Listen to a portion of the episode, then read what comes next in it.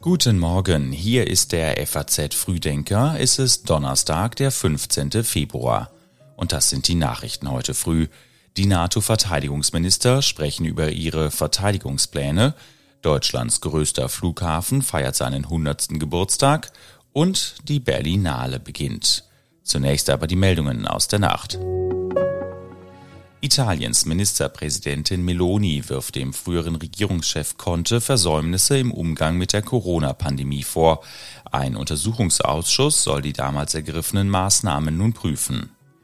Mit Blick auf die Landtagswahl in Thüringen wird CDU-Chef Friedrich Merz deutlich, es solle keine Denkzettelwahl für die Politik in Berlin werden.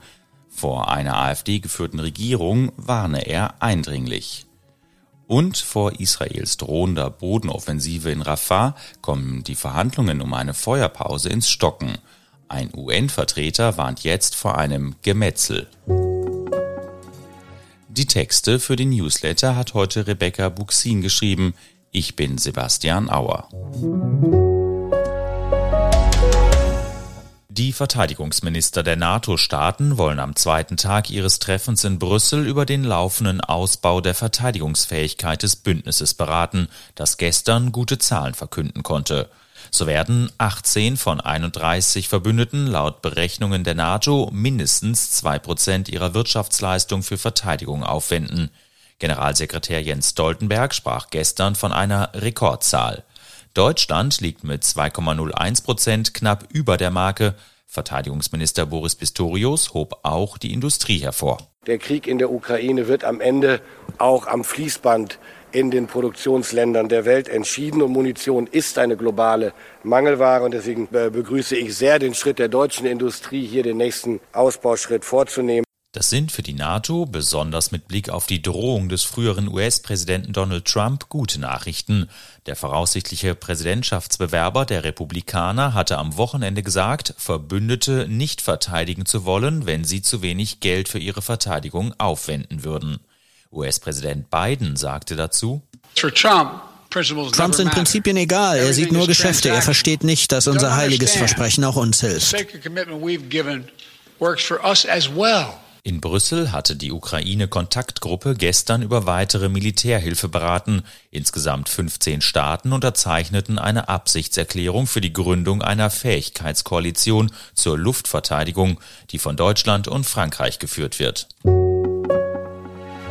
Außenministerin Baerbock will heute Israels Staatspräsidenten Herzog und den Minister im israelischen Kriegskabinett Benny Gantz treffen. Vor ihrer Abreise sagte sie, sie wolle sich für humanitäre Hilfe für die Menschen im Gazastreifen und die Freilassung der Hamas-Geiseln einsetzen. Die Situation sei aber mehr als kompliziert.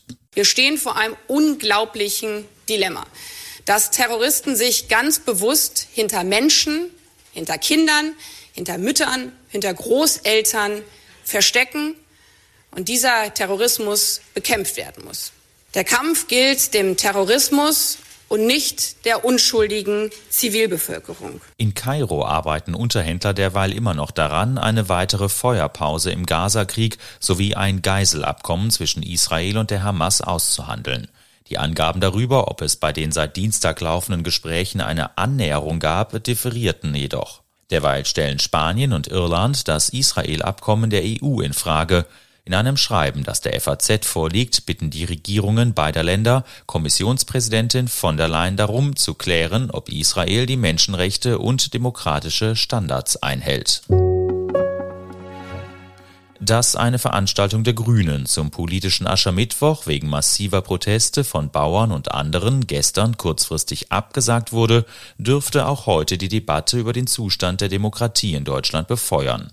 Der frühere Bundestagsabgeordnete Jürgen Trittin sprach am Tag des Vorfalls in Biberach gegenüber der FAZ von einer Niederlage für die Demokratie und den Staat, wenn 200 gewaltbereite Menschen eine solche Kundgebung verhinderten. Vor Beginn der Veranstaltung zertrümmerten Demonstranten bei einem Begleitfahrzeug von Bundeslandwirtschaftsminister Cem Özdemir eine Scheibe. Die Polizei setzte Schlagstöcke und Pfefferspray ein. Özdemir nahm die Berufsgruppe der Landwirte aber in Schutz. Ich bedauere sehr, dass es diese unschönen Bilder gab, will aber auch gleich dazu sagen, das sind nicht die Bauern, das ist nicht die Landwirtschaft. Man konnte an den Kennzeichen ja sehen, dass viele gar nicht aus dem Flecker waren, gar nicht von hier waren. Der Kreisverband der Grünen, der den politischen Aschermittwoch in Biberach organisierte, war seit Wochen im Gespräch mit verschiedenen Gruppen, die protestieren wollten. Der Kreisbauernverband hatte sich früh von den Kundgebungen distanziert. Die gewaltbereiteren Demonstranten, von denen einige AfD-Logos und andere Pullover mit der Aufschrift Bundesstaat Preußen trugen, waren vermutlich einem Aufruf in sozialen Netzwerken gefolgt. Happy Birthday Airport Frankfurt. 100 Jahre wird der Flughafen heute alt. Nach Kriegsende ging er 1924 wieder in Betrieb. Die Gründung der Südwestdeutschen Luftverkehrs AG von der Stadt unter Beteiligung von Kaufleuten und Unternehmen ist der Stichtag, mit dem aus Sicht der Fraport AG ihre Firmengeschichte beginnt.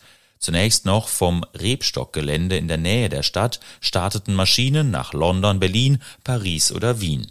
Unter der Nazi-Herrschaft wurde der Flughafen an den heutigen Standort verlegt, wo er im Juli 1936 öffnete. Dass Frankfurt nach dem Zweiten Weltkrieg zum größten deutschen Flughafen wurde, liegt auch an der Besatzungsmacht USA, die im Frühjahr 45 bald auch wieder zivilen Luftverkehr zuließ. Besonders der Bau der Startbahn West brachte Anfang der 80er Jahre breiten Protest mit sich, bei dem es zwischen Demonstranten und Polizei zu massiver Gewalt kam. Sein Rekordjahr erlebte der Frankfurter Flughafen 2019 mit rund 70,5 Millionen Passagieren. Berlin rollt den roten Teppich aus zur Berlinale. Die aktuellen Kriege in der Welt beschäftigen aber auch die Künstler und Berlinale Besucher, wenn das Festival von heute an tausende Filminteressierte in die Hauptstadt lockt. 20 Filme sind nominiert, um die Auszeichnungen konkurrieren auch zwei deutsche Beiträge. Zu den Stars, die erwartet werden, gehören etwa Kristen Stewart oder Adam Sandler. Der US-Regisseur Martin Scorsese wird am 20. Februar für sein Lebenswerk ausgezeichnet. Vor Beginn der Filmfestspiele hatte vor allem der Umgang mit AfD-Politikern für Diskussionen gesorgt. Vertreter aller Parteien waren wie üblich zur Eröffnung eingeladen. Nach Protesten aus der Kulturszene zog die Berlinale Leitung die Reißleine und lud die AfD-Politiker schließlich wieder aus, was wiederum Diskussionen nach sich zog. Eine neue Simpsons-Staffel ist in Planung. Mit seiner gelben Cartoon-Familie hat McGraining Fernsehgeschichte geschrieben. Der Erfinder der Simpsons zeichnete schon als Student. Sein Erfolgsrezept bei den Simpsons, bissiger Humor und ein schonungsloser Blick auf die amerikanische Gesellschaft. Immer wieder treten bekannte Gaststars als gelbe Cartoon-Figuren auf, etwa Elizabeth Taylor, Paul McCartney oder Stephen Hawking. Nicht selten sprechen sie ihre Rolle selbst. Längst ist die Serie vielfach prämiert. Bei der 75. Emmy-Verleihung im Januar gewannen die Simpsons ihre 37. Auszeichnung. Und jetzt ist eine weitere Staffel geplant. Es wäre die 36. Und schöne Aussichten zum Schluss, denn es wird frühlingshaft in weiten Teilen Deutschlands. Im Süden dürften die Temperaturen heute laut der Prognose des deutschen Wetterdienstes zwischen 11 und 16 Grad liegen. Am wärmsten wird es demnach mit bis zu 18 Grad an Rhein und Neckar. Wolken, Regen und Sonne wechseln sich dabei ab. Im Süden bleibt es eher trocken als im Norden. An der Elbe sind zudem auch bereits die ersten Störche zurückgekehrt. In ganz Hamburg gibt es rund 50 Storchennester. Sie wurden zuletzt von etwa 40 Brutpaaren belegt, die in der vergangenen Saison 104 Storchenküken aufzogen. Und mit diesen Aussichten geht es bei Ihnen hoffentlich gut und erfolgreich in den Tag. Den nächsten FAZ Frühdenker gibt's dann morgen wieder ab 6.